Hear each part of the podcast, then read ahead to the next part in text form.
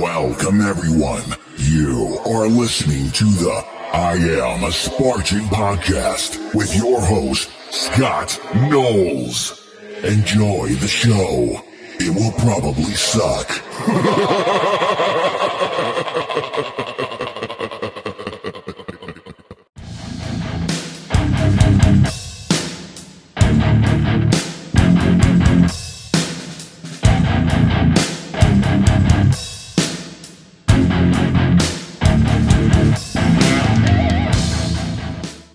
I am Scott the Fane Knowles, and you are listening to another episode of I Am a Spartan, OCR Podcast. Happy New Year, bitches! I know, it's a couple of weeks after New Year's, but I can still say it. Whatever. Anyway, I got a pretty cool episode right here, but let me lead into it. And it's a long episode, but I feel like I have to set it up for how this episode came about. So, I've got Ryan Atkins on the episode. So, I saw Ryan Atkins at West Virginia, me and my girlfriend, and I said, "Hey, Ryan, can you take a picture with us?"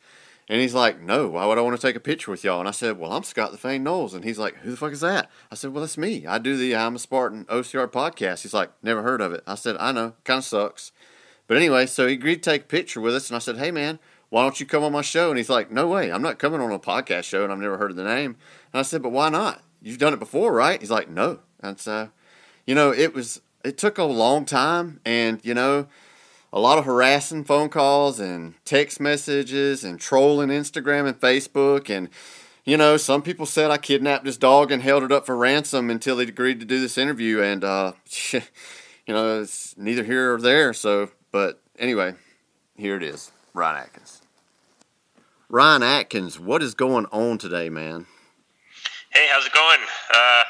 Not too much, just kind of hiding inside a bit today. It's pretty insane weather outside, freezing rain, and there's trees going down and crazy winds. So, yeah, not a whole lot going on today. Just, yeah, training and keeping it real.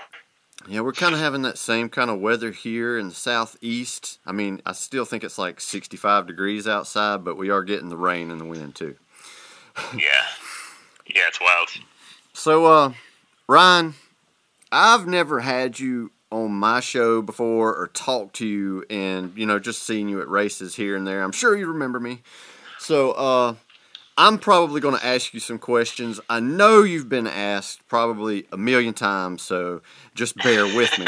But one question I do want to ask you is, do you still have all the Christmas presents that Rhyme Woods give you?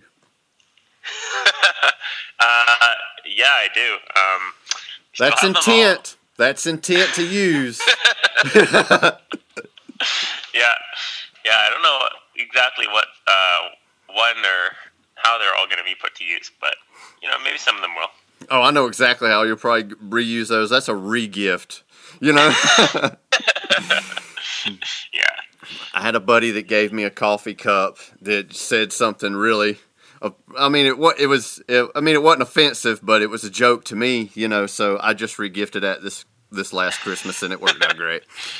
So, man, I want to backtrack like way into, you know, Ryan as a youth, man. I've read a lot about you. I wanted to have like a bunch of questions prepared, and I feel like I do. But one thing that was really exciting to me, and I've heard it touched on a little bit in some other podcast, is when you got into unicycling. And it wasn't just like, hey, I'm juggling balls and riding a unicycle around. I mean, you were doing like extreme unicycling, and you were like a pro at it, and it was like some phenomenal stuff. I watched some of your videos, you know, a while back, and I mean, man, it was some really just, I mean, if people didn't know that about you, it was like, oh, he's just a runner, you know, and he can, you know, do these obstacles. But, I mean, that was just like just awesome talent in an extreme, like, X Games kind of way, man. Yeah, you got it. You kind of nailed it. It's kind of a lot of people hear unicycle and they think, like, circus or, like you said, juggling or things like that. But there's actually a whole world of unicycling, just like there's a whole world and culture of, you know, obstacle racing, and just like I'm sure there's a whole world of, you know, basket weaving and all sorts of things. So it's really cool, but Yeah, so the stuff that I got really into was like mountain unicycling and trials unicycling. So like, I mean, we would be jumping onto picnic tables and grinding handrails and, you know, doing all sorts of stuff and, you know, falling down a lot and getting hurt and getting back up and trying it again. So I think I really loved it. I think it was just a really great sport for me because it was hard, but it was kind of progressive and you kind of got out of it like as much as you put into it. So yeah, I just did a ton of riding and just found, you know, all these different ways of pushing myself, whether it was, you know, how high I could jump on it or how far I could jump or doing that next like trials section or trials line, so we would call them. Yeah, so that was just a lot of fun. And it's funny because I kind of think like a lot of other people who maybe were in runners growing up, they'd be, you know, they would have had put in all these miles, but at the same time I was kind of doing like this really good base training on the unicycle, which I think really turned over and played well into endurance athletics, just kind of unbeknownst to me, because I was just having fun on the unicycle and you know, trying hard, but it wasn't like endurance training where you're you know, the goal is to, you know, become as fit as possible and to travel fast, right, and to run fast and to have a big aerobic engine.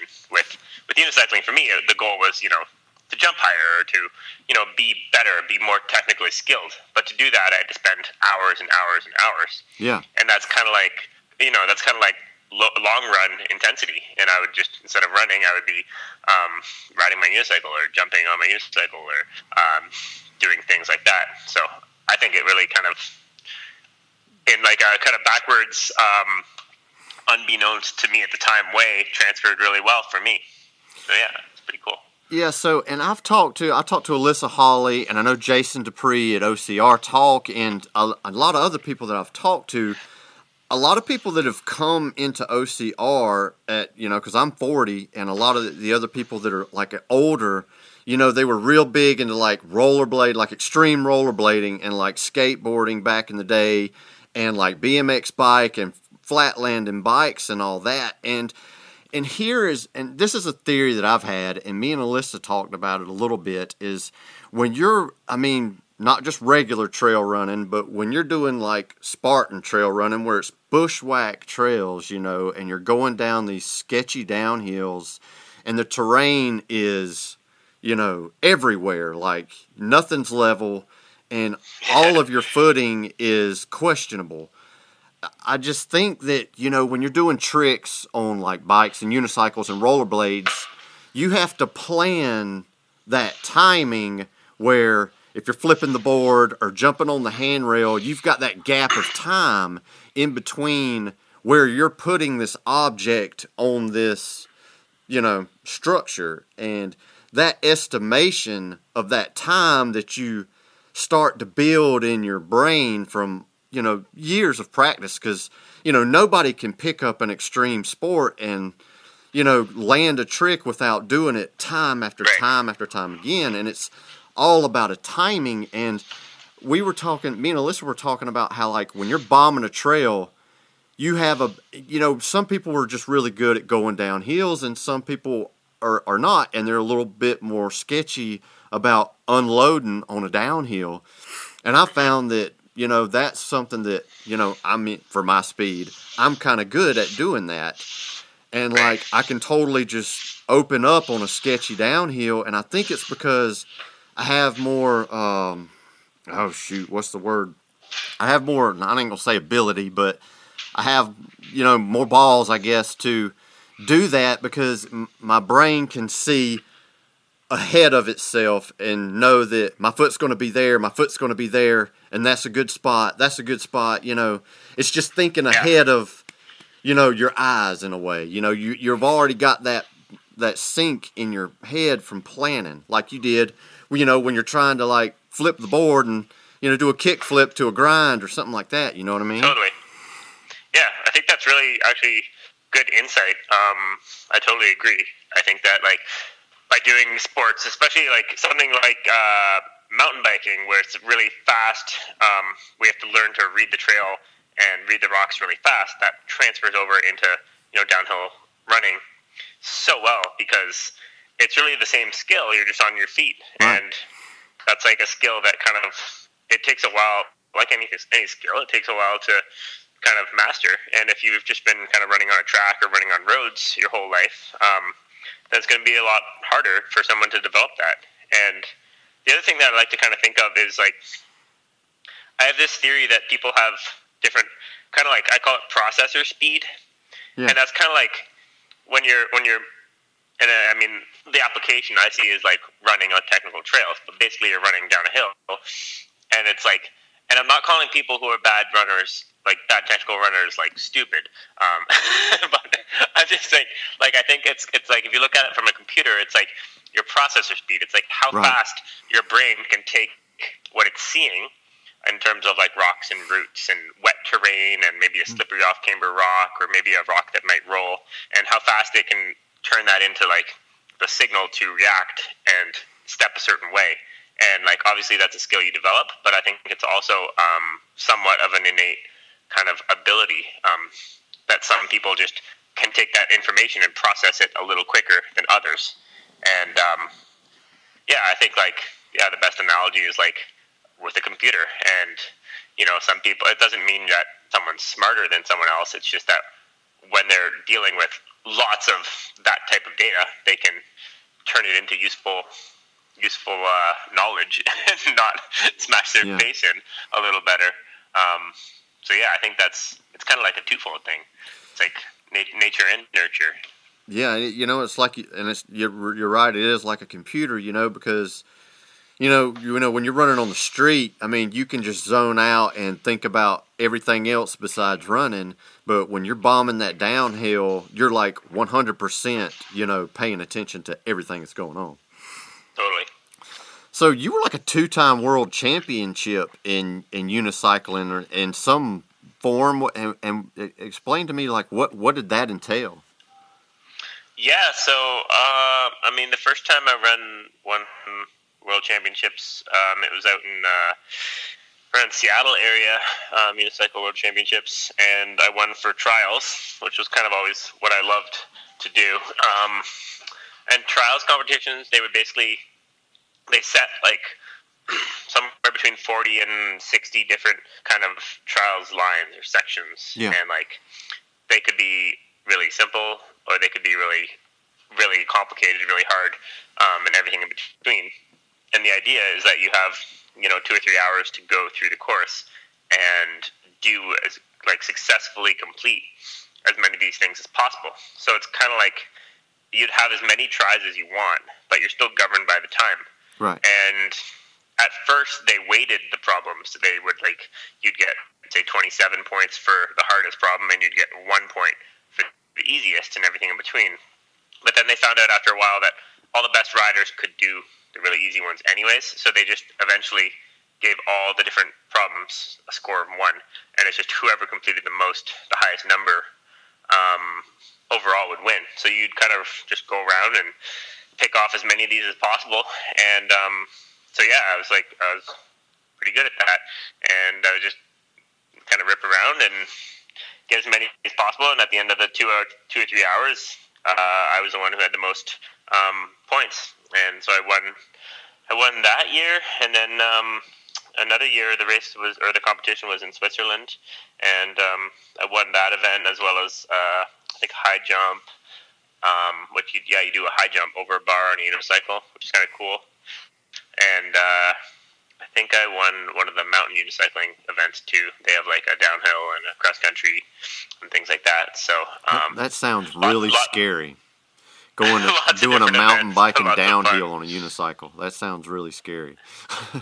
Yeah, it's pretty scary, but it's also like it's not that bad because like you've got you can only really go so fast on your cycle because you're governed by how fast your legs can spin because it's a direct drive. Oh, so it doesn't freewheel. Oh, gotcha. I got you. Right. It doesn't freewheel. So unlike downhill mountain biking where you're going like, 20, 30 miles an hour, downhill unicycling, you're probably going, 10 to maybe 20 tops. So if you fall, that's still fast. The fall's a little less committing, I guess. So how? Yeah, so, yeah, I mean, it has the potential to get hurt for sure. So what was the height of the jumps on these contests?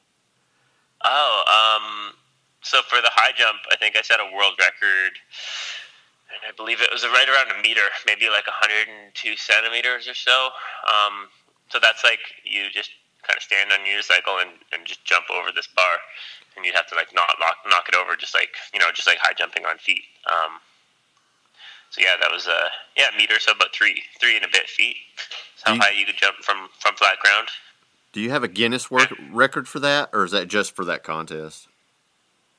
I mean, I probably could have applied for a Guinness World Record, but I mean, it was in competition, and like since then it's been beaten. Since then, like I definitely don't hold it anymore. So, but I mean, at the time, I would have been like the world record holder. So I guess I could have applied for a Guinness record, but I don't know. I guess I didn't.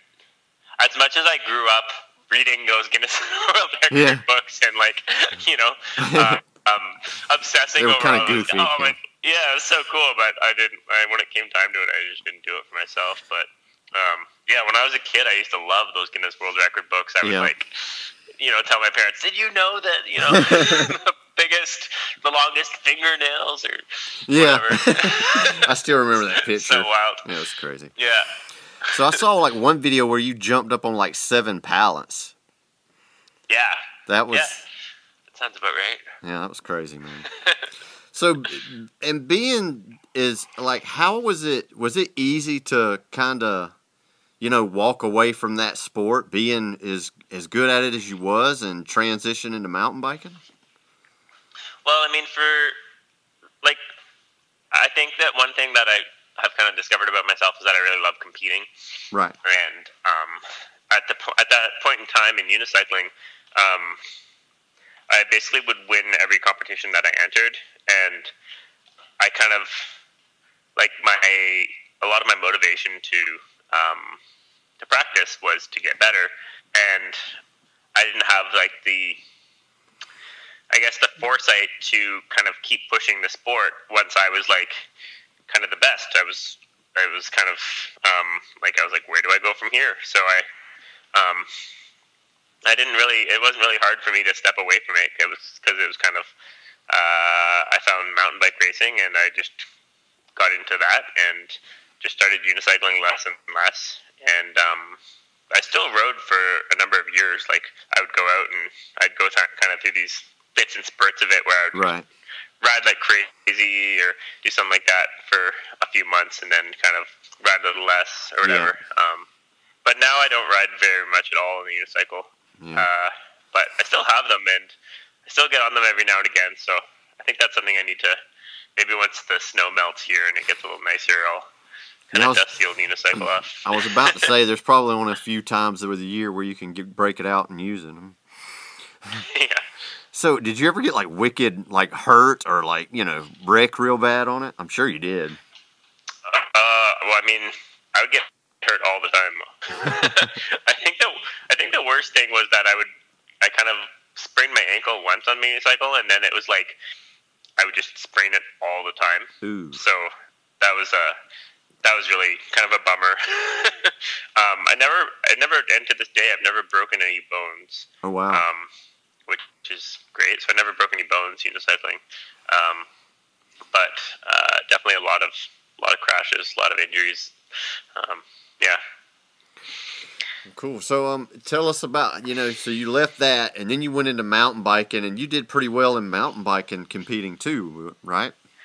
Yeah. I kind of, I raced, kind of on the national level in Canada and a bit on the international level. I raced, about, I think 4 or 5 World Cup events. So those are kind of like the highest level, of races in mountain biking. Yeah, and then I did that for a few years and kind of like just trained a lot and raced a lot, and I really loved it. And then it was kind of like a sad moment where I kind of came to the conclusion that I was like, I think I was like, you know, definitely top 10, maybe top 5 in Canada in terms of like mountain bikers. But kind of came to the point where I was like, I don't know if what I could do that would like make me number one. And I think it was just a combination of there's really no money in the sport. There's no funding.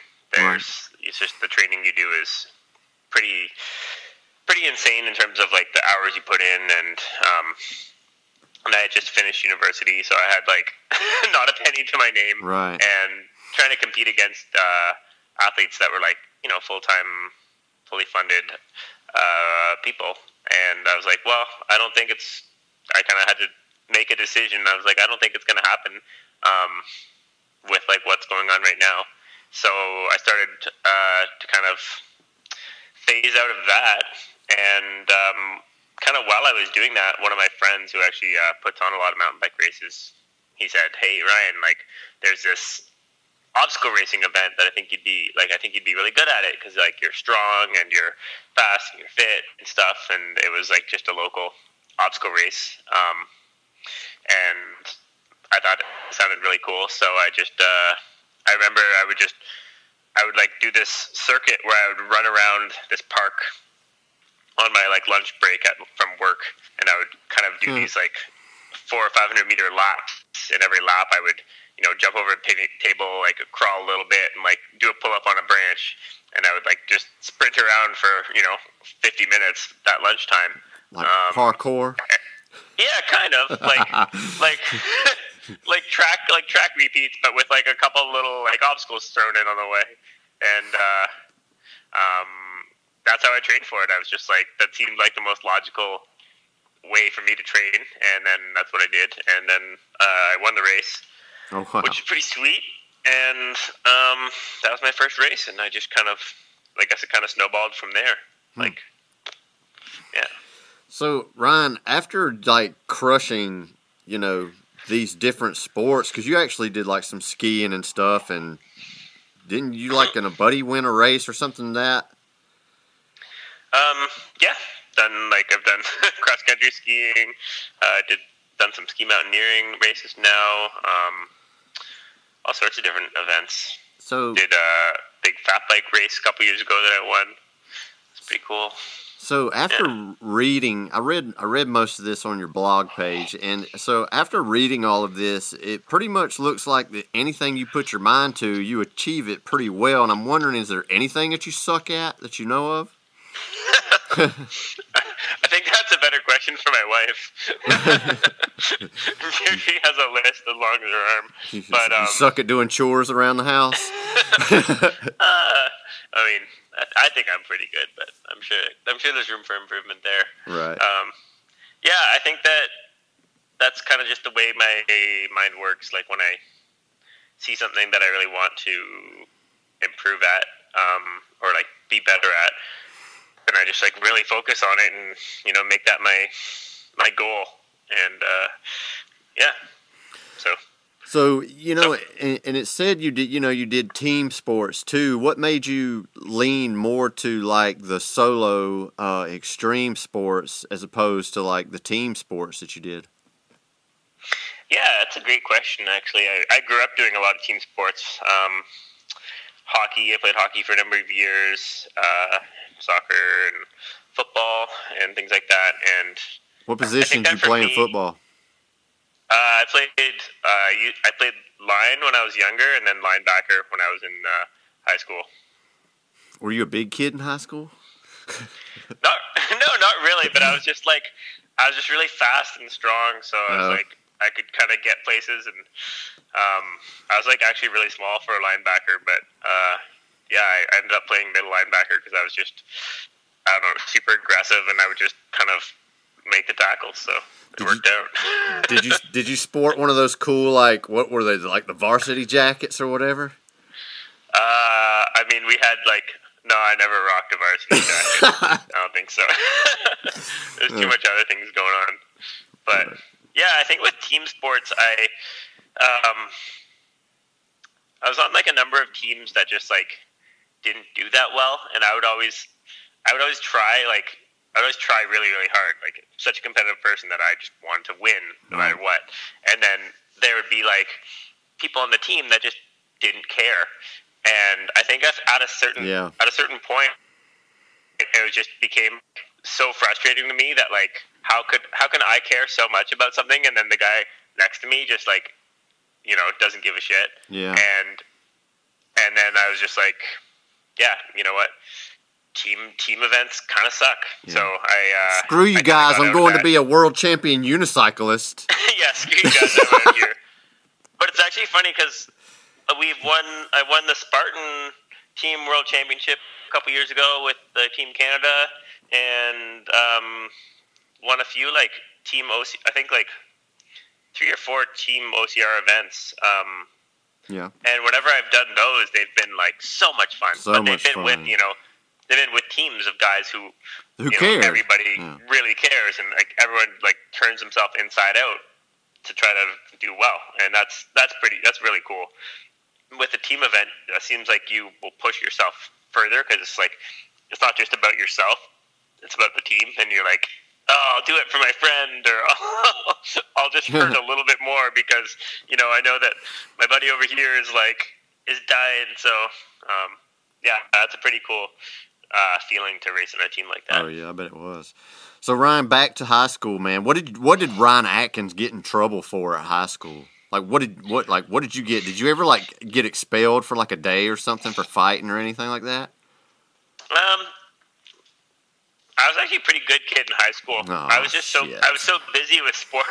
And I was wanting a good story. The guy who was the head of athletics at our high school, he like really loved me, so I was kind of like, and he kind of had more sway at the school than like the principal. Yeah. Like overall, I think so, and I was like 100% in his good books. So like anything that I did do, he would just like show up and just like vouch for me, and like it was like I had carte blanche, which was pretty sweet. I mean, I think one time I pulled the fire alarm because I thought that would be like a fun thing to do. Oh, and wow, that's pretty cool. Did they catch you? Well, like it was like totally. I was just like, oh shit, I'm gonna be in huge trouble. And then coach showed up and he was like, it's just Ryan. Like, it's just Ryan. And like, you know, everyone just like walked away. And we'll give him a pass. I didn't see this, Ryan. Yeah, exactly. So, but I'd always played a sport after school, and then I would, like, be unicycling for, you know, hours every evening, and between that and a little bit of time with friends, I was super busy. I don't think I had enough energy or time to really get in trouble. Yeah. Unless it was pulling a fire alarm or something. Yeah, right. So I work maintenance for like a hospital, and we got all these doctors' offices and stuff like that. So like in our pediatrics building, I guess it's just because it's just something we do now. Because like I guess over time, the kids will get away from their parents just long enough that they'll pull those things. So we put like this extra device on top of it, and it's like this plastic case. So it's like you have to lift this plastic case up first before you can pull it. Oh, okay. I just always thought that was funny. It's just the parents have that extra maybe 5 seconds to be like, whoa, don't do that. Yeah. And so it's doesn't stop the kid, but it gives like a little reaction time. Right. Yeah. So I always thought it was kind of weird. So I also read like your blog post on, you know, how you trained for like your first World's Toughest Mudder. And if anybody's planning on doing, you know, World's Toughest Mudder, this was a great read. I really enjoyed it. I've never done it. I did go this past year and do the little hot lap on Friday before the race, and I volunteered. Yeah. And that was very fun, but if I tell you what, there was just a lot. I've run Spartan Ultras, and there was some good ultra training in your blog that you did. And you were running, you said like getting close to the event that you were running like 50Ks on the weekends, you know. And I'm curious, like if you were running 50Ks on the weekends, like what were your extra workouts during the week with, you know, having all that volume on the weekends leading up to WTM?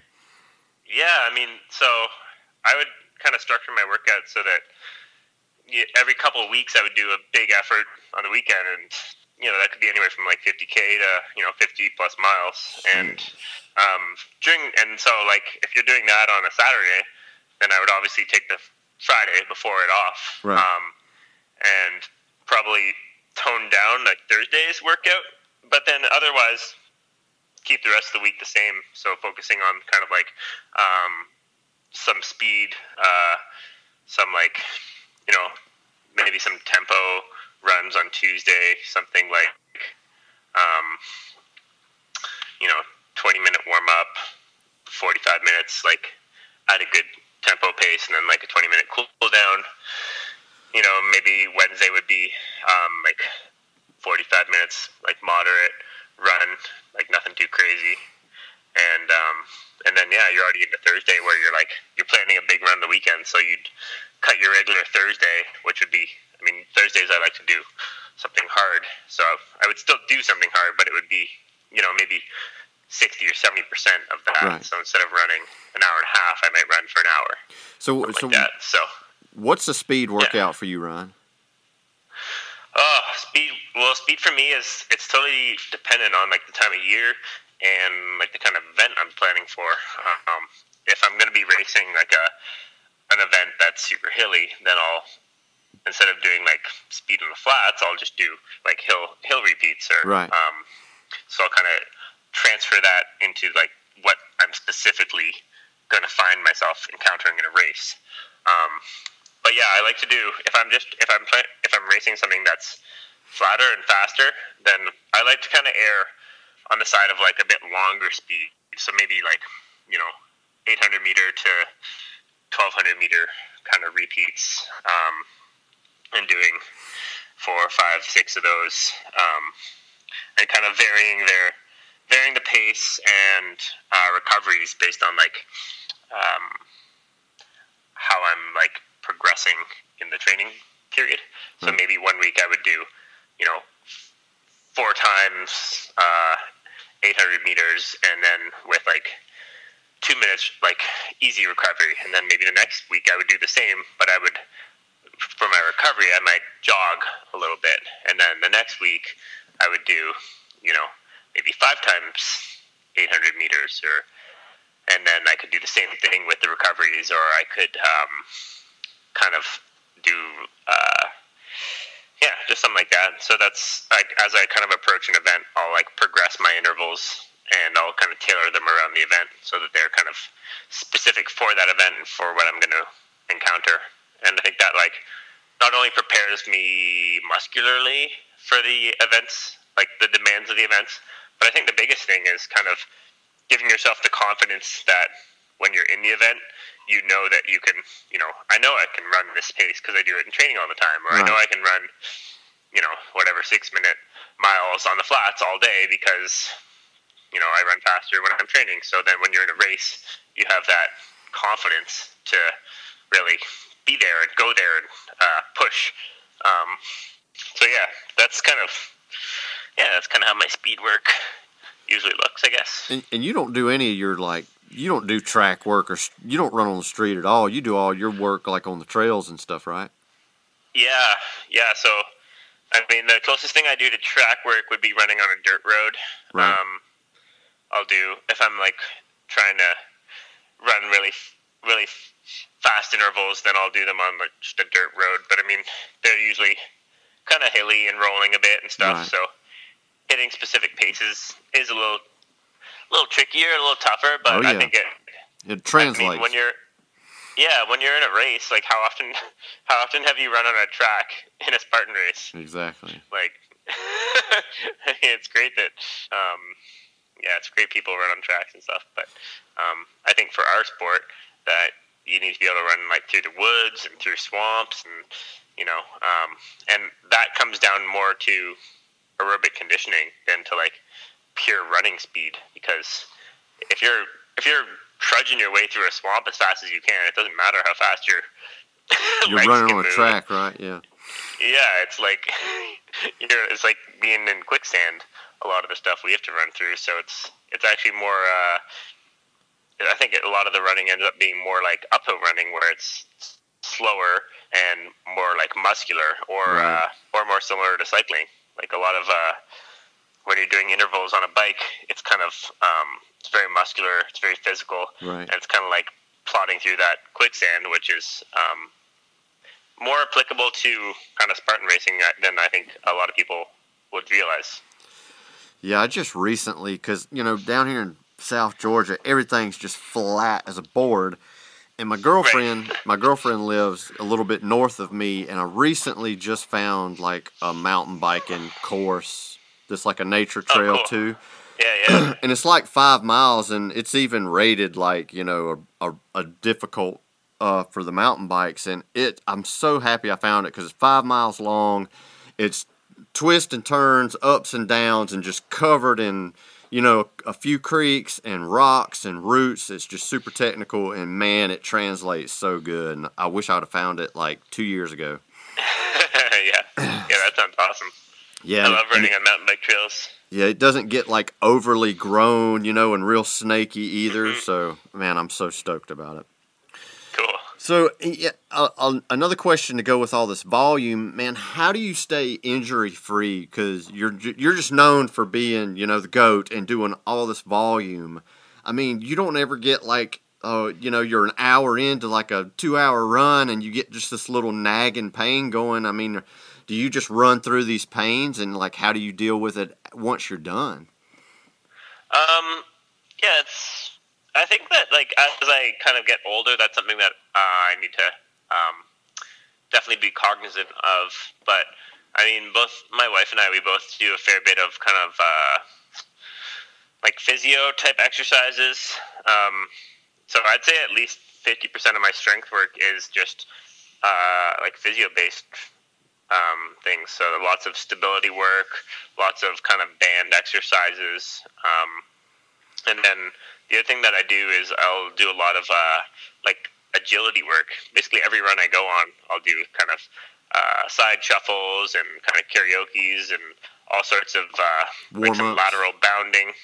And I'll do that for, you know, maybe a kilometer. I'll just, like, start running backwards and start running sideways.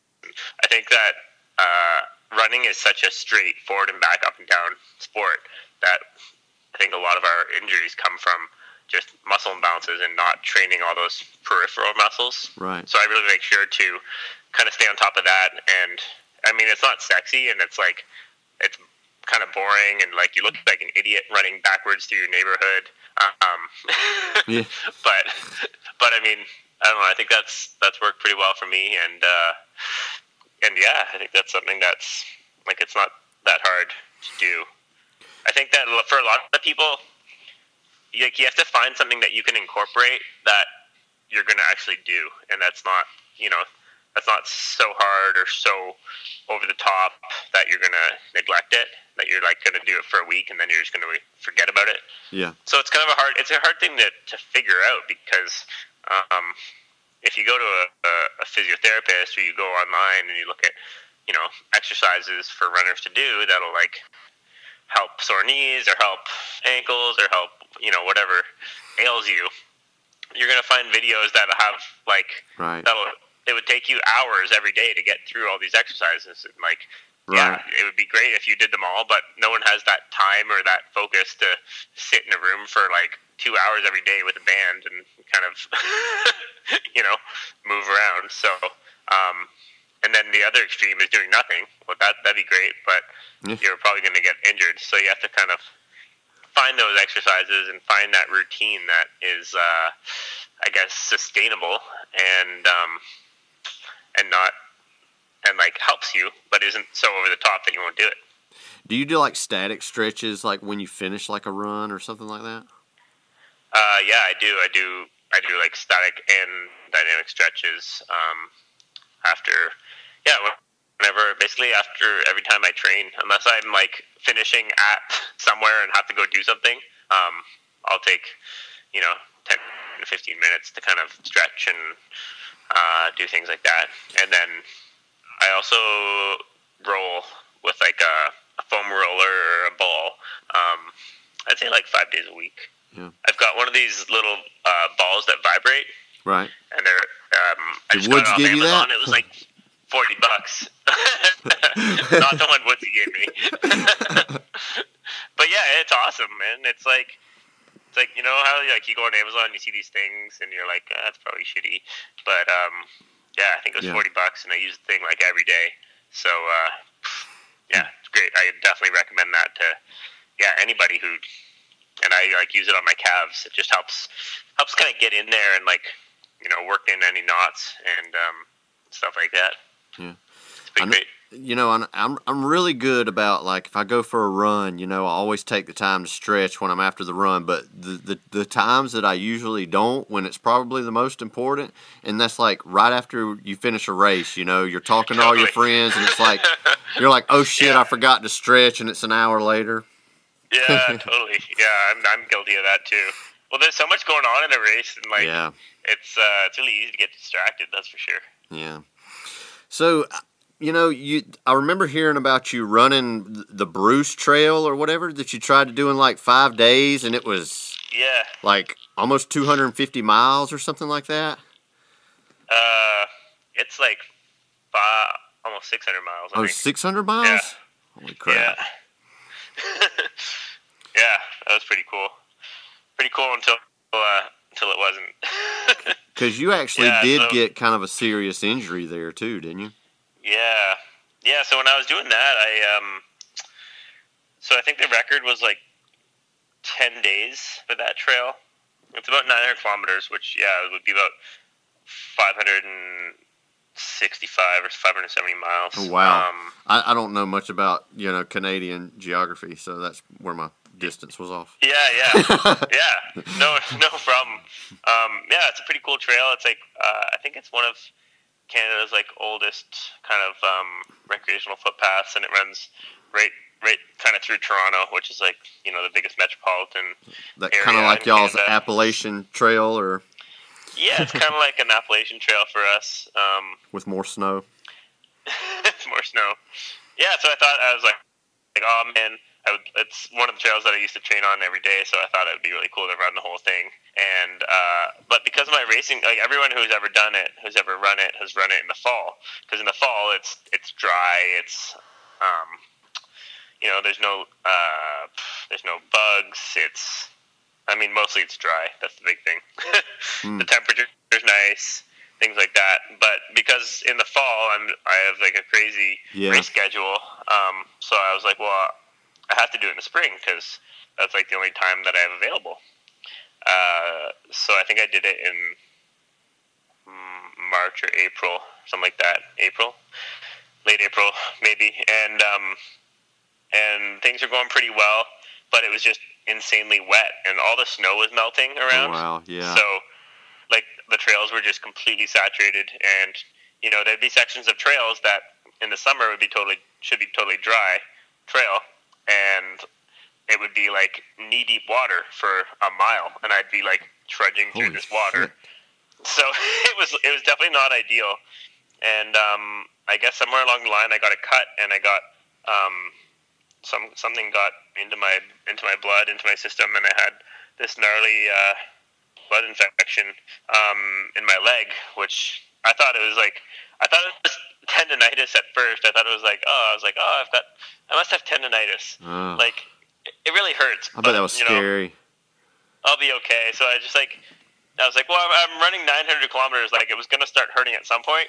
And I was like, day 4 is it's just a little earlier than I thought I was hoping. But whatever. So I was just like, ice it at night and like take some anti-inflammatories and get up the next day and run. And then I think it was on the 5th day, I was just running along through a field, and the pain went from like maybe a steady 6 out of 10 to like all of a sudden it was like a switch went off, and it was like a 9 or 10 out of 10, and I just I just dropped into the grass, and I was like, oh shoot, like this is not good. So I called someone, and I was like, got them to meet me at the next place to trail across the road, which was about maybe a mile. Oh. Away, luckily, not great too far. Timing. Only a mile. That was good. Yeah. So I hobble. I literally just jumped on my other leg because I couldn't put my foot on the ground. It was so painful. I just kind of jumped and hopped along till I got to the next road crossing. And I was like, oh yeah, I need to go to maybe a physiotherapist or someone and and talk to them about this tendonitis. So we went to this girl and she's like, I think you need to go to the doctor. They're to the hospital, and I was like, oh, okay. So I went to the hospital, and they did X-rays and stuff, and they were like, well, it's not broken, but you have what we think it's an infection. So they to pull blood and did some blood work and stuff. And they were like, yeah. So then I was on IV. I was on IV for I think 10 days. Oh wow! And then, yeah. Did you have to stay in the hospital for 10 days, or? No, I stayed in the hospital for a day, and then I was on IVs. I would come every day and just be there for a couple hours, and then leave. So yeah, that was and then pretty I was serious. On oral antibiotics for 2 weeks after that. Oh wow! It's crazy how much I was that's pretty messed up. Yeah, did you come close to the infection getting bad, and they'd have to cut something if you would have just kept pushing on it? Yeah, maybe if I had probably kept I don't know. It was so painful. I had to stop. But right. I'm sure if I had kept going another couple of days, or if I hadn't gone to a hospital, if I'd just been I'll just sit it out. Yeah, it could have been pretty bad. Man. So yeah, that's not scary. The best. Infections can get bad really fast. Yeah, it was scary. Mm. So I bet you saw just some of the coolest sights while you were doing that too, and being all by yourself, man. It just had to be peace on earth at some of those nights, you know. Yeah, honestly, it was it was one of the coolest things I've done. It was, and the north. So I started from the north and headed south in the northern section, especially that time of year when it's kind of transition season because the weather's not that great. It's super quiet. I would run for 14 hours and I wouldn't see a person. Wow. So it was this crazy immersive, almost spiritual experience being out there. And yeah, it was really special. And that was really close to one championships, wasn't it? What championships was that close to? I forget. Was it Spartans? I don't know. Was it Tahoe? I don't know. No, I mean, I did it in the spring, so it wouldn't have been anything Spartan did. But maybe it was national championships. Yeah, it would have been right before, probably the national championship series started. Yeah, because I remember hearing something about it when they did the broadcast or something. Yeah. What has Ryan done now? Always doing something. Yeah, so I forget. You did some big adventure race in, Fiji or something like that with Ray O'Cobles? Yeah, totally. Yep. Yeah, Ray and myself and two other guys from Canada, we did... Eco Challenge. Yeah, Eco Challenge. Fiji this year. Has it? Yeah, man, that was awesome. Have they showed that on TV yet? No. Okay. So that I think they're going to air it sometime in February. Okay, so cool. I can't say how we did or anything because we were sworn to secrecy. Right. Yeah. But yeah, that was another thing that was just. I mean, anytime when you're when you're getting up with the sun and running until the sun goes down and then doing that for day after day. Yeah. Anytime you do that, it's it seems to just be such a wild experience. I feel your body goes through these phases and things that I've never really experienced anywhere else. So yeah, big multi-day runs or adventure racing. Yeah, it's pretty cool. What was the coolest thing about that race and being down there? I bet it was kind of hard to get used to that weather. Wasn't it really hot there and humid? Super humid, yeah. It was I mean they're pretty close to the equator, so it's pretty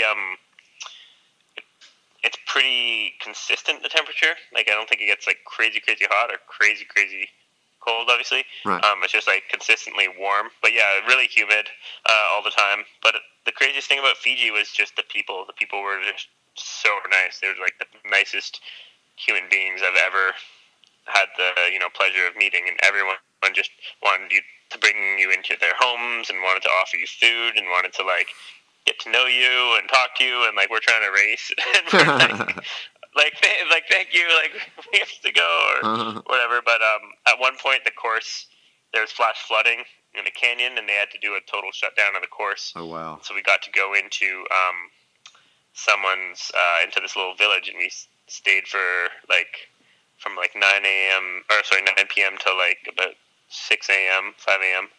in this little hut in the village. So we got to kind of experience this really remote village lifestyle, and just how like they found sweatpants and sweatshirts from like different people in the village, and they like, because we didn't have any dry clothes, obviously we had just been racing and we had been on a river, and so they like clothed us and fed us, and like they were just so welcoming and such a warm people there. It was really cool. Was it kind of good? Like restored my faith in humanity. Like, wow, you know, there are like really awesome people out there still. So you thought humans sucked going into that race? I mean, maybe not sucked. That's a pretty strong word, but there's a lot of. There was still beauty in human culture, and yeah. There's a lot of things that happen in the world that kind of, and I mean, maybe that's just what news is. It just kind of portrays all the bad stuff because that's what makes news. But yeah, it was cool to experience, you know, some good as well. I blame social media. Yeah, there you go. So the past 2 years, you've won the Spartan Ultra World Championships. 1 year it was in Sweden, and 1 year it was in Iceland. Which one of those races did you enjoy the most?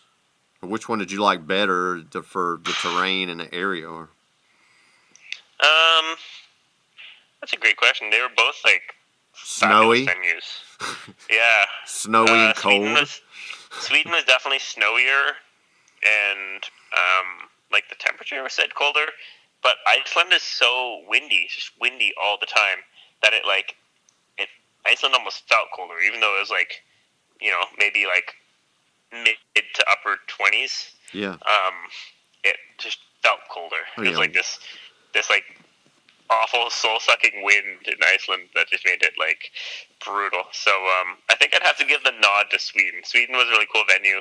It was like right at this like massive hotel, where everyone stayed there, and then like the race started there and finished there, and like everything that went on. They had like sauna world, so you could like go to sauna world and like sit in the saunas, and oh sweet. It was just a really cool setup. It was like you're on summer vacation with like 400 of your closest friends, and everyone was there to do a Spartan race. So that was really awesome, and I guess that was, you know, a big part of what made the Sweden venue so cool. It looked like y'all had a lot of fun there. Yeah, I'd highly recommend that race to anyone who's like thinking of doing it. It was, I mean, it's such a cool area and cool venue, great course. Like, really hard. So, if that's what you're after, then it's a good place to go. What advice would you give to anybody that wanted to do that race, Ryan?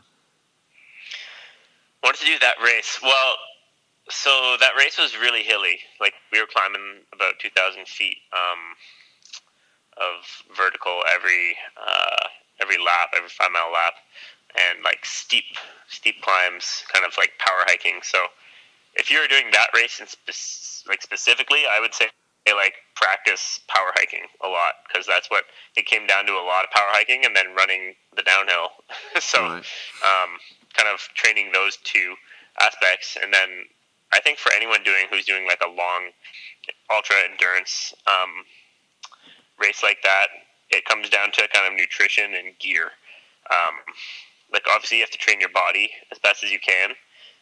And to me, that's like training what you're going to encounter. So again, like hills, downhills, the obstacles, make sure you can do everything. Make sure when you do it, it's not going to take so much out of you that it's going to fry you, because you have to keep doing it for 24 hours. Right.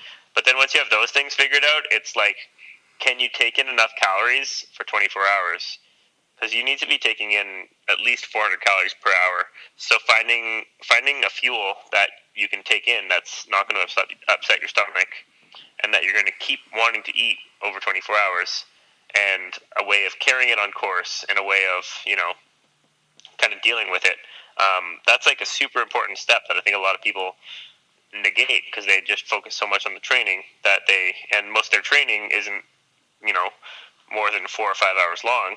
And for 4 or 5 hours, you can get away with kind of going into slight depletion. Yeah. But over 24 hours, if you ever start getting depleted, it's kind of, I won't say game over, but almost, because as soon as you get behind, it's so hard to catch back up. So you've got to just constantly be eating, and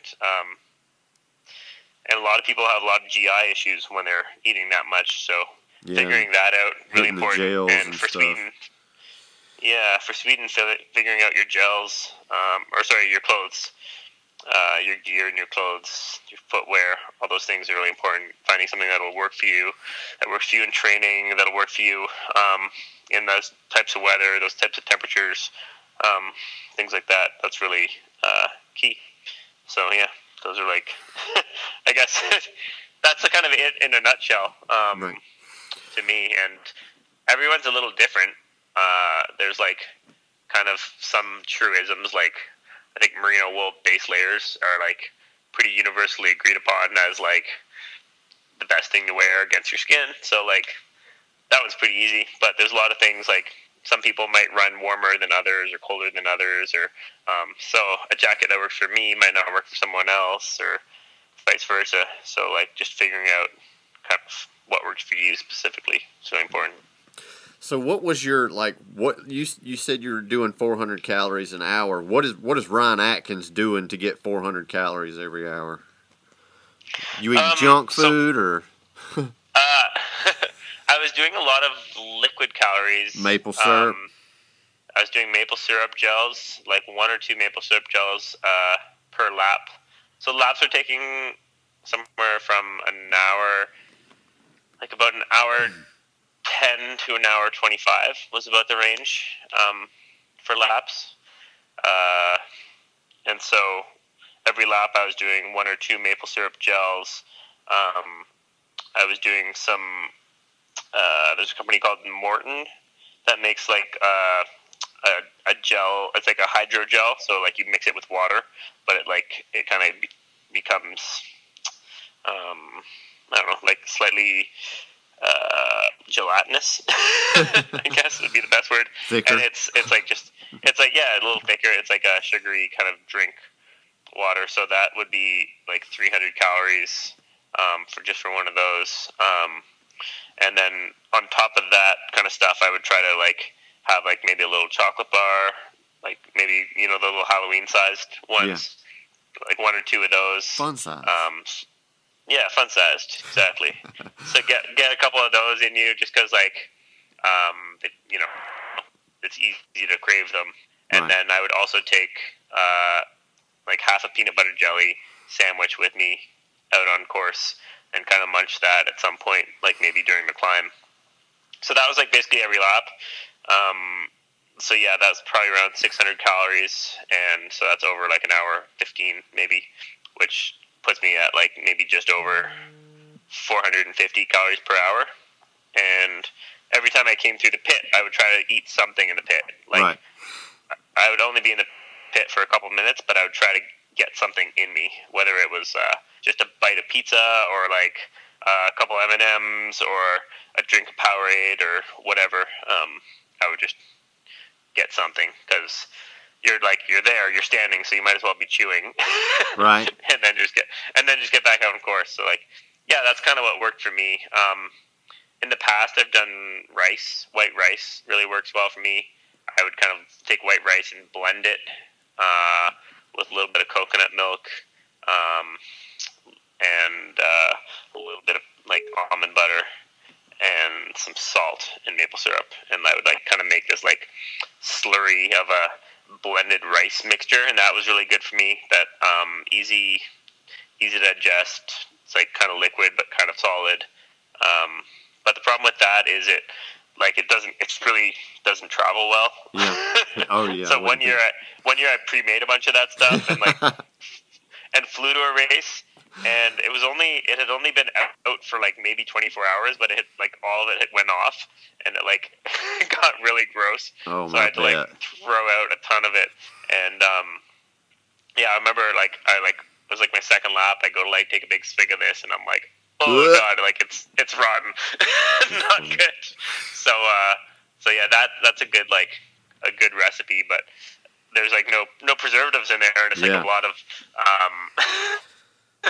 it's like the perfect storm for like bacteria to breed, I guess. So like whey protein to, like, when it's sat out too much mixed already. Yeah, like find a way to make that like, within 12 hours of your race starting. Oh, wow. But, yeah. So it doesn't have to be too crazy, but yeah, whatever works. So I know you. So if you would have planned to do either one of those races, Iceland or Sweden, and that was like your A race the whole year, you didn't race anything else, and you planned on doing nothing but that race at the end of the year, do you think you could have got 100 miles at either one of those races? No. No, definitely not. I think that if the goal had been 90 miles in Sweden, I think I could have, like, just based on my preparation for, like, I was pretty prepared for this year. But if they had said 90 miles, $1 million, I think I would have done it. Right. I could have and would have done it. Like, I ran 80 miles there, but I kind of sandbagged the last couple laps, and sure, why not? And then I finished like an hour 40 early or something. So there's at least a lap there, and I could have pushed a little harder on the last three laps. So I think I could have done 90 miles. It would have come down to the wire, but there's a big difference between 90 miles and 100 miles. Like, that's huge. Yeah. So, yeah. So definitely. Like, even if I did, if I had a perfect day and had only trained for that, and literally everything had gone right. And then they had that punch card system 95. Too. Yeah, but not 100. And then they had that punch card system too. So when you did complete an obstacle, you had to walk over there and get them to punch your card. That just seems like that's one more thing that takes time. You know what I mean? Yeah, totally. Like, there's probably 5 or 10 minutes. Wasted over the course of the race. Yeah, right there, just because of the stupid punch card, and like that's their doing, not ours. That's right. But did you? Was there ever times where like they were fumbling with the punch card, and you were like, "Come on!" Always, man. Always. Always. Yeah. All the time. Yeah. They probably had their hands like in their pockets, or had gloves on. Yeah, or like they have little punches, and they like can't get them to go, so they're like squeezing really hard. At first, they had the punch cards they gave us were like this plastic that was like, it was like pretty thick. It was like maybe 1/16. Like, it had some thickness to it. And they were trying to punch these things, and their punches wouldn't go through them. Oh wow! So like the very first obstacle they tried to punch my card, like the girl literally couldn't do it, and I stood there for like maybe a minute. Oh my gosh! So, I was like, what? Like, I was like, this is the stupidest thing. And meanwhile, like, it's like the heat of the race. Like, we're like 2 miles into the race, and like everyone's passing me. No one can punch my card. And then the next lap, they're like, oh yeah. So now we switched to Tyvek because we were having problems with the plastic. And I was like, did no one test this before the race? Like this seems like I don't know. Like, if it was up to me to come up with a system, like, I would go out and test it in the temperatures that you expect, and test it with all the punches, and like make sure it was going to work. Anyways, but Spartans didn't have time to test shit back in the day, Ryan. yeah, exactly. But we just battled. We just went to battle. Just show up and battle. That's all that matters. Yeah. Oh, so all right, Ryan. I've got this is a question that I like to ask people that have done, Spartan ultras in the past, and this is a little different. But so, a regular ultra, you do the 2 laps, you come into transition. Like, what is your plan on doing just like a regular ultra? Like, coming into transition, what does Ryan have in his, in his transition box or bucket or whatever you're using? So I did the Spartan in New Jersey this summer, and when I came, I guess it was spring, it was like April. Yeah. When I came through the transition, I basically had, I had a change of shoes, change of socks, some, skin lubricant stuff, and I had a vest full of, another flask of water and, filled up with nutrition, basically. Right. And my thought was that, like, if my feet were hurting or I was getting blisters or whatever, I could change my shoes. But when I rolled in, I really didn't have any, like, my feet felt fine. Right. Everything felt fine. So I didn't need to use anything. I just grabbed my new vest, took my old vest off, and just kept going. So, yeah, it was pretty simple. Right. Just basically grabbing food and go. Right, I just always like seeing what different people have in their buckets and what their strategies are when they do a regular ultra. So that's cool. Yeah. My strategy was like, I don't know. I'm a big fan of like not wasting time in the pit, because like any time that you're in there, you could be out on the course, like at least moving forward. Yeah. So I just tried to grab as like I tried to think ahead, like what am I going to need? I'm going to need like I need more water, and I'm going to need. You know, I think I had a sandwich in my vest, and I had. I just kind of tried to anticipate all the things that I would want and need, and then I had a few backup items like an extra jacket and an extra, you know, like I said, extra shoes and socks and skincare and some tape and stuff. And yeah, just stuff for like, an emergency. Yeah. In case kind of things, but I think once I got my stuff and started hiking up the hill. I kind of took my vest off and got it in front of me and just started, like, you know, eating a bunch and drinking a bunch and stuff. But while I was hiking, because it's like, you know, I might as well hike for a minute while I eat instead of, like, sitting down and in the pit and eating, because, like, that's, like, a minute of free progress. Like, you probably made it 100 meters up a hill in that time or something, so. Right. Yeah. What advice would you give to somebody who's attempting to do, like, say, like their first ultra at, say, maybe Killington or New Jersey or Tahoe, you know, one of the difficult ones?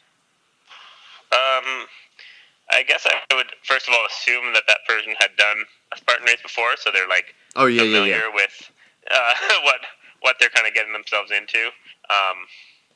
And then I'd say that person should take a good look at, you know, what they think their strengths and weaknesses are. You know, maybe they're really good on obstacles, but they're really bad at going uphill or something. And I like to kind of see where my and I mean, so this is like for the person to get the best time possible, whether that's they want to race for the podium or whether that's they want to race for the cutoff or somewhere in between. I guess this is where this advice would be applicable. So yeah, just say like, where is your time spent? That's going to have the biggest return on investment. So if a person really is terrible at going up hills, then but good at obstacles, then they should probably cut their obstacle training way down and get their till training way up, or you know, vice versa. If a person is like maybe a really small person and they're really great at going up hills, but they keep failing obstacles and they can't do the, you know, sandbag carries to save their lives or things like that. And then they should probably cut down their hill training and cut down their run volume a bit and really focus on making sure their obstacle game is on point so they're not doing any burpees out there. So yeah, it's like a pretty, I think it's pretty like person specific question, but and that's where, like, doing a beast or doing another Spartan race, so you have that fresh in your mind, like, what do I suck at or what am I good at? And kind of going from there and making a plan and sticking to it and yeah, kind of systematically figuring out where your biggest gains can be made and then just showing up and racing. Right. Having fun. Right. So I think that, like, a lot of people... You know, they do a Spartan, it's so fun, it's so great, and they get involved in community, and then they say, oh, I want to finish a Ultra Beast, or they come up with a goal, and then they start training for that goal, and I think a lot of people in that process, somewhere along the way, it becomes like a stressor. It's like, oh, I really want to run my Ultra Beast in 8 hours or something. Or 9 hours, and then that becomes their goal. And like goals are great, but at a certain point, it's really important to like remember I got into this because it was fun. It's something I wanted to do. Right. So if that goal becomes like a stressor to that person, I'd say the biggest advice is just to like have fun. Have fun in your training. Have fun in your preparation. Have fun in, you know, in what you're doing. Because if you're in a negative mindset or you're like stressed out before the race, then that's going to have, you know, a negative effect. Yeah. A negative, impact on your race, on your day, on your performance, on your outlook, on how you remember the event, on like so much. So I'd say, just have a good time out there. Right. So, you know, with all of this new, the Spartan Decafit and this Hyrox and like stadiums, does any of that appeal to you, or are you just a trail running guy? Yeah, I mean, I think it appeals to me somewhat. Right now, there's still a lot for me to do in like normal Spartan racing, and there's a lot of, I think that's where the majority of the competition is. Right. That's where everyone wants to be. So until that, like, maybe changes, or until if I went and won every single Spartan race for the next 2 years that I entered, then maybe I'd be like, yeah, you know what, I'm going to do Hyrox or Decafit or stadiums or whatever now. But like right now, I think there's still work for me to do, and still improvements to be had, and still events to go to, and fun things to do. So I'll probably. Yeah, they might have a Decafecta one day. Yeah, totally. So, so how are you feeling right now with everything that's going on with Tough Mudder? And of course, nobody wants to see the company, you know, go under.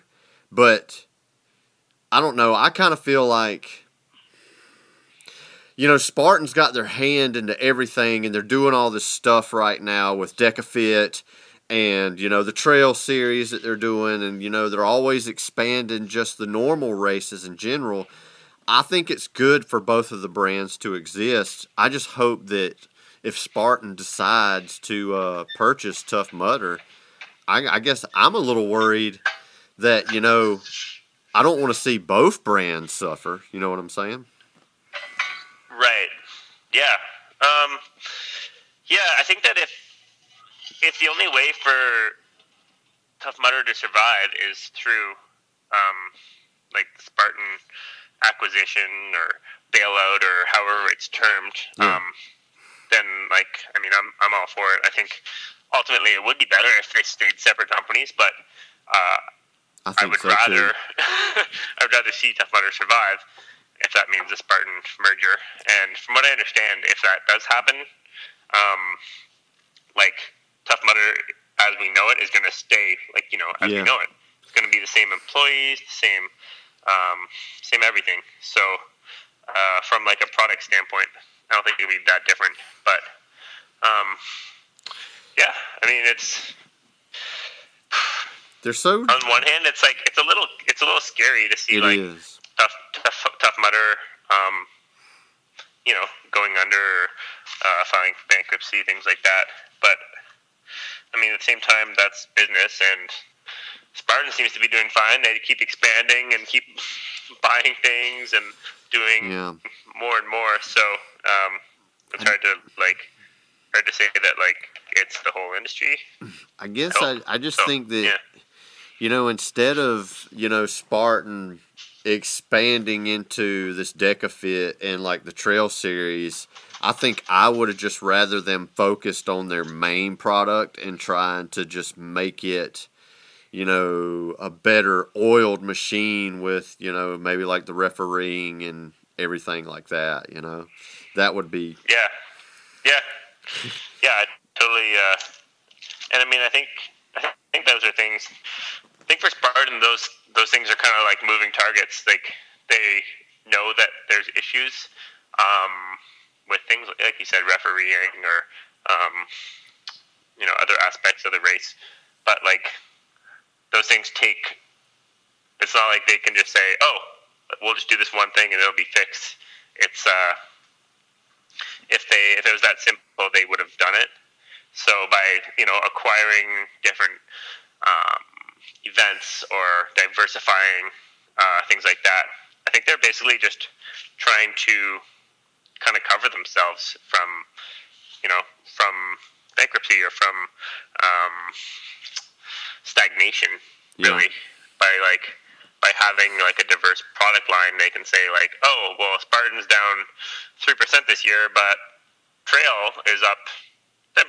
So it's overall, true. Like we're doing great, or things like that, which, you know, I understand that logic. And I mean, and who knows, the Trail might have brought them a lot more business this past year, you know?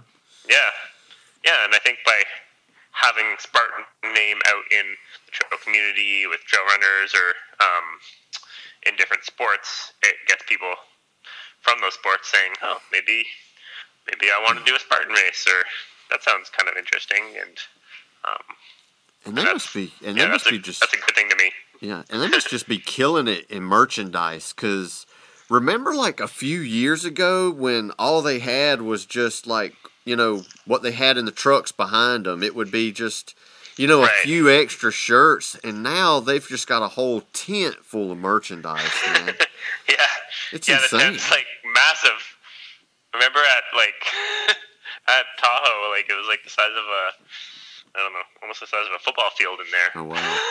It's huge. Just racks of stuff.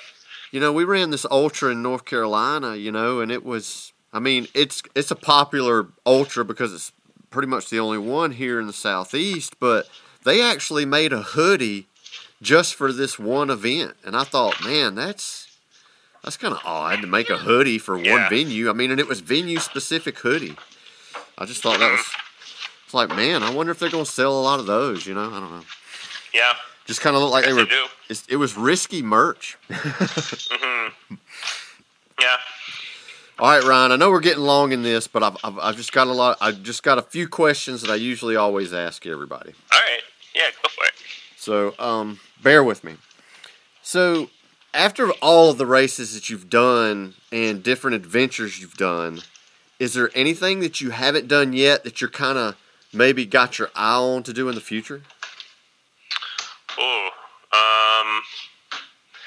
I don't know. That's a hard thing. Barkley, I want to do maybe? Some more like. I want to do more like. I want to get into doing some like expeditions and, you know, big kind of. I have this like real draw to do like an Arctic or an Antarctic expedition or something like that. I think that would be really cool. That sounds really cold. Definitely cold. Yeah. In terms of events, I mean, there's so many great events out there. I really enjoy the sky running trail races. So I think trying to do a few more of those this year, maybe get back to Europe and do, you know, one or two over there. Be really cool. And yeah, but kind of see what inspires me as I go along. there's so many cool things to do, and like only so much kind of time and energy that you can do it. That it's really it's hard. It's hard to pick and choose. But especially when you're good at everything. Yeah, it doesn't help, I guess. So to this point. Out of all the races that you've done or adventures that you've done, what has been your most favorite and why? Most favorite? I think I think Eco Challenge was probably my most favorite. The one race I just did in I guess it was September. Right. That we did it. It was just such a cool experience, lots of different, you know, you're biking and trekking and paddling and doing all sorts of different events and just going through like a totally new landscape. So that was really awesome. Okay, so out of all the races that you've done, what is the race that you hated the most or, you know, and why? Hated the most. Oh. Or was the worst, or, you know, or dislike, you know, for better words. I had a pretty, like, not great experience in Greece this year, in Sparta. And I think that was, like, I was just really frustrated, I guess. Spears not sticking? Yeah. I mean, I came into that race, like, I had to do the race. I really wanted to focus on on Sweden, but like we had to do Sparta, so there I was, 6 days before trying to run for 24 hours doing the race. So there was that, but then they had for whatever reason, my spear just kept falling out, and I was actually having pretty good races on every day, and yeah, my spear kept falling out. And on top of that, we did a film shoot the day before, and I threw my back out. Oh no! The day before the race on Saturday, so on Friday I threw my back out, so I was pretty in a lot of pain. I couldn't really run properly. So yeah, I mean a lot of things. It's not really, other than the spears falling out, not really Spartan's fault. I guess just kind of my own fault. And it was cool to be in Sparta in Greece and racing there. But yeah, I just didn't have the greatest races myself. But yeah, that's on me. I think I heard an interview, and I think it might have been with Aaron Newell, and he said that when he come up to the spear throw, you were in the burpee pit, and you were telling him to go to the first spear, and then later on you told him it had a short rope or something like that. Well, I was so convinced that the rope was short, and I was like, well, if Aaron throws it and the rope's short for him too, then maybe they'll reverse a minute and a half or something. Oh. And I think what happened is so yeah, he picked it up and said oh no, the rope is short, went somewhere else. Which good for him for doing that. So but you were trying to use strategy to your advantage and screw a contender at the same time. I guess so. I mean, I wasn't really trying to screw Aaron. I was trying to I was so perplexed in that moment. I was like, why would the rope be short? And I think what happened is if you took the spear and put it in the hay bale, it would reach, but with maybe an inch of extra rope. So as my spear kind of flew through the air, the tail was down a little bit, right? And so it the rope started pulling on it, and then it just lost all its momentum and just kind of flopped down. But isn't that frustrating? Things like that kept happening to me all weekend long. So yeah, that's frustrating. I'm sure. They just get rid of the spear. Well, shoot, man, you got to think in a sprint. I mean, that's pretty much, unless the weather's just awful, in a sprint now the spear's the only thing to fail, really. Yeah, totally. Yeah, in the sprint in Sparta, I was leading, and then I think someone overpassed me coming into the spear, so I was in second by a few seconds, and I missed my spear, and I finished eighth or something. So that can that shows you just how much of an effect it has. Hey, that's still pretty good though for missing the spear and coming back and still getting an eighth. That means something. Yeah. I mean, as fast as y'all guys are, man. It's hard to come back from an obstacle in a sprint when everybody else is, 100% and you fail something. There's no time to make up. Away from you. Yeah. Your face is in the dirt. Yeah, I mean, there's no time to make it up, especially now that they're going to shorten it to a 5K too. Yeah. It's going to be crazy. Yeah. Totally. All right, Ryan, what's your favorite kind of music? Favorite kind of music. Do they have country music in Canada? They do have country music in Canada. That's all right. I actually like folk music a lot. Oh yeah? Yeah. What's your favorite band? I like Gordon Lightfoot is probably my favorite folk artist. Yeah. He's Canadian. So my middle name is Fane. F-A-Y-N-E. Fane. Yeah. Okay. So cool. I'm pretty sure just one day, random, I was looking it up, and I want to say there's a Canadian death metal band, and the name of their band is Fane. Really? Yeah, I think so. Huh. I don't think they're together anymore. It was short-lived. I'll have to check them out. It was probably the name. I'm pretty sure they were from Canada. I feel like death metal for really intense workouts could be good.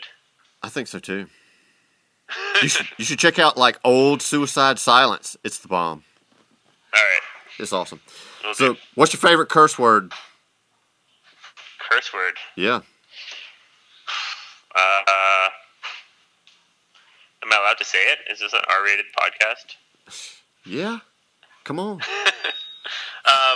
Favorite curse word? Maybe... I'd say bitch. Really? Bitch. That's cool. Yeah. Favorite fantasy movie and sci-fi movie? They're different. Oh, fantasy.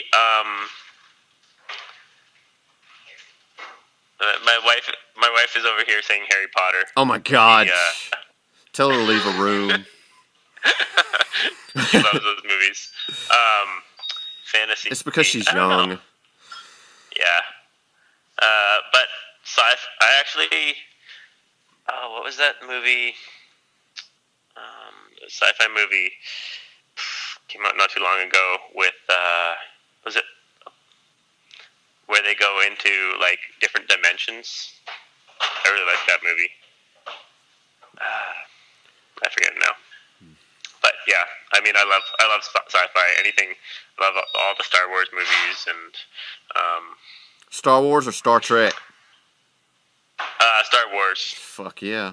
I was never really into Star Trek. Me neither. Yeah. It's kind of like goofy. All right, Ryan. Yeah. So I'm done with this interview, but I've got a bone to pick with you. Uh-oh. So, it was a couple of years ago, and I know like it was during like I think the Canada Thanksgiving, I don't know when that is. Okay. I was unaware it was Canadian Thanksgiving, I'll admit. So, and you posted a picture of these two awesome pies that were at your Thanksgiving. And I commented on your, I guess it was Instagram story, and I commented on it. And then you let me know it was Canadian Thanksgiving. And I said, oh, I'm sorry to bother you, but I sure would like to get the recipe to that maple pie because it looked really good. Yeah, and I never heard from you again, so... I never answered? I'm sorry about that. Yeah, surprise. No, so, like, I'm here today, and what the fuck? All right. I'll send that over. Sorry about that. I mean, but are you... I mean, is that how you treat your fans, Ryan? I try not to. I'm just I'm just messing with you, dude. But really, I want that recipe. Maple pie, really good. I'll send you that recipe. I mean, it's probably some easy recipe, but I didn't Google it. That one in the picture you sent, it just looked super good. Yeah. So maple pie is actually like it's really big. So we just moved to Quebec, and maple pie is like a total Quebec thing. Right. So it's like this is where maple pie was born. So yeah, I'm in the right place now. I'll have to find a good recipe and send it over. So down here in the South, you know, it's like an old fashioned, you know, cane syrup is a big deal down here. They put it on like biscuits and stuff. Have you ever had cane syrup? Yeah, I have. Oh my God! I mean, I'm from the South, and people accuse me of being a Yankee because I don't drink sweet tea. You know, and I don't like collards, and you know, I don't like coleslaw, and I mean, and I'll eat anything. I'm a trash compactor, but there's just a few things I don't care for. But cane syrup, oh my God, I don't like that stuff at all. I don't see how people eat it. What about grits? Oh yeah, man, grits. I'll tear up some grits. I love grits. We can't. We like they don't. Grits isn't a thing where we are. Like you like don't see it ever. But whenever I'm in the South. Oh, heck yeah, man. Give me some grits. Yeah. Heck yeah, Waffle House, man. They got good grits, man. Yeah. That's the bomb. Yeah, we need Waffle House in Canada. Yeah. You know, and that's, you know, when I was in Vermont and I did the Ultra, and we went to a local store there, and it was some weird store name. I don't even remember what it was called. But at the end of the aisle, they had these little maple... All it was just crystallized maple sugar in like these little bites. Maple candies. Yeah. I was like, and I was reading the back of it, and I was like, holy shit, that's a lot of calories and carbs and sugar all in one bite. Yeah. So it transitioned. I ate like three of those on the way out. Nice. How did that treat you? It was good. It was a good way to get calories, and it was quick and bite-sized. Yeah, those are awesome. Well, hey, Ryan, I really appreciate you taking the time to do this, man. Sorry it went long, man. I just had a lot of questions. No worries. Yeah, no, I had fun. But, yeah, man. Thanks a lot. Well, thanks for talking to us, man, and we'll talk to you later. All right, take care. Bye. You too. Hope you enjoyed the interview. I want to thank Ryan again for taking the time to talk to us. I held him on the phone as long as I could. I could tell he was doing something in the background towards the end, so I figured I better cut it short. I had some more questions I want to ask. A lot of the questions I asked because I wanted to know the answers to, and then I tried to ask a bunch of questions that I thought maybe the listeners would want answers to as well. And I asked a couple of friends some questions that they wanted to hear too. I got some stickers made up that got the logo on it. I don't really like the way they turned out. Just the type is kind of small on it, so I've kind of changed the logo. I don't know if you noticed it or not. You probably didn't, but the type is a little bit bigger. So I'm going to get some more stickers made, and I'll probably start handing some of these out. So if you see me at the Jacksonville race coming up, you come up to me and say, "Hey, Scott, your podcast fucking sucks." I'll give you a sticker. How about that? Verbatim, you got to be willing to drop the F-bomb if you want to get a free sticker. Update. So, me and Ryan were talking in the podcast about the Canadian death metal band named Fane. I know, it's a cool name, right? So, I thought the last time I found it, that they were broke up, but they're not. And they've got a song that they released in 2019, and they got a clip on their Facebook page. Here it goes. We'll never learn to understand words. We won't wait on from our way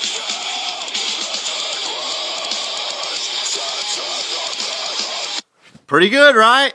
Yeah, that's what I thought. Y'all should check it out. I mean, with a name like that,